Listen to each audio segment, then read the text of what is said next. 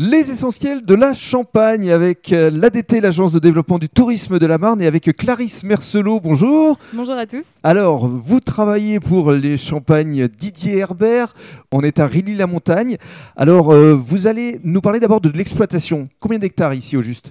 Alors, on travaille sur une surface de 6 hectares et demi. Mhm. Répartis où exactement? Alors, on a plusieurs euh, villages où on a notre vignoble, Mhm. sur des premiers et des grands crus. Au niveau de nos premiers crus, on va être sur Rilly-la-Montagne, sur Trois Puits ainsi que Lude.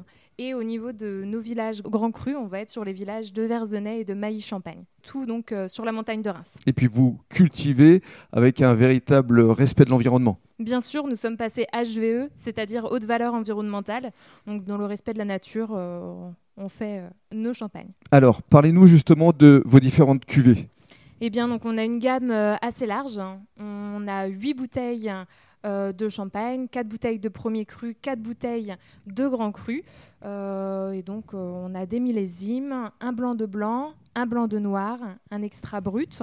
Et également, on a sorti notre neuvième cuvée, qui est une cuvée très identitaire, un 100% meunier. Très bien. Et puis il y a également le ratafia. Bien sûr, le ratafia qu'il ne faut pas oublier, euh, qui est euh, pour nous un très bon produit. On fait vieillir le ratafia en fût de chêne avec euh, donc une méthode dite Solera. Et alors, vous aimez également accueillir les touristes dans votre caveau, organiser des visites et vous allez nous en parler dans le détail dans le cadre du deuxième podcast.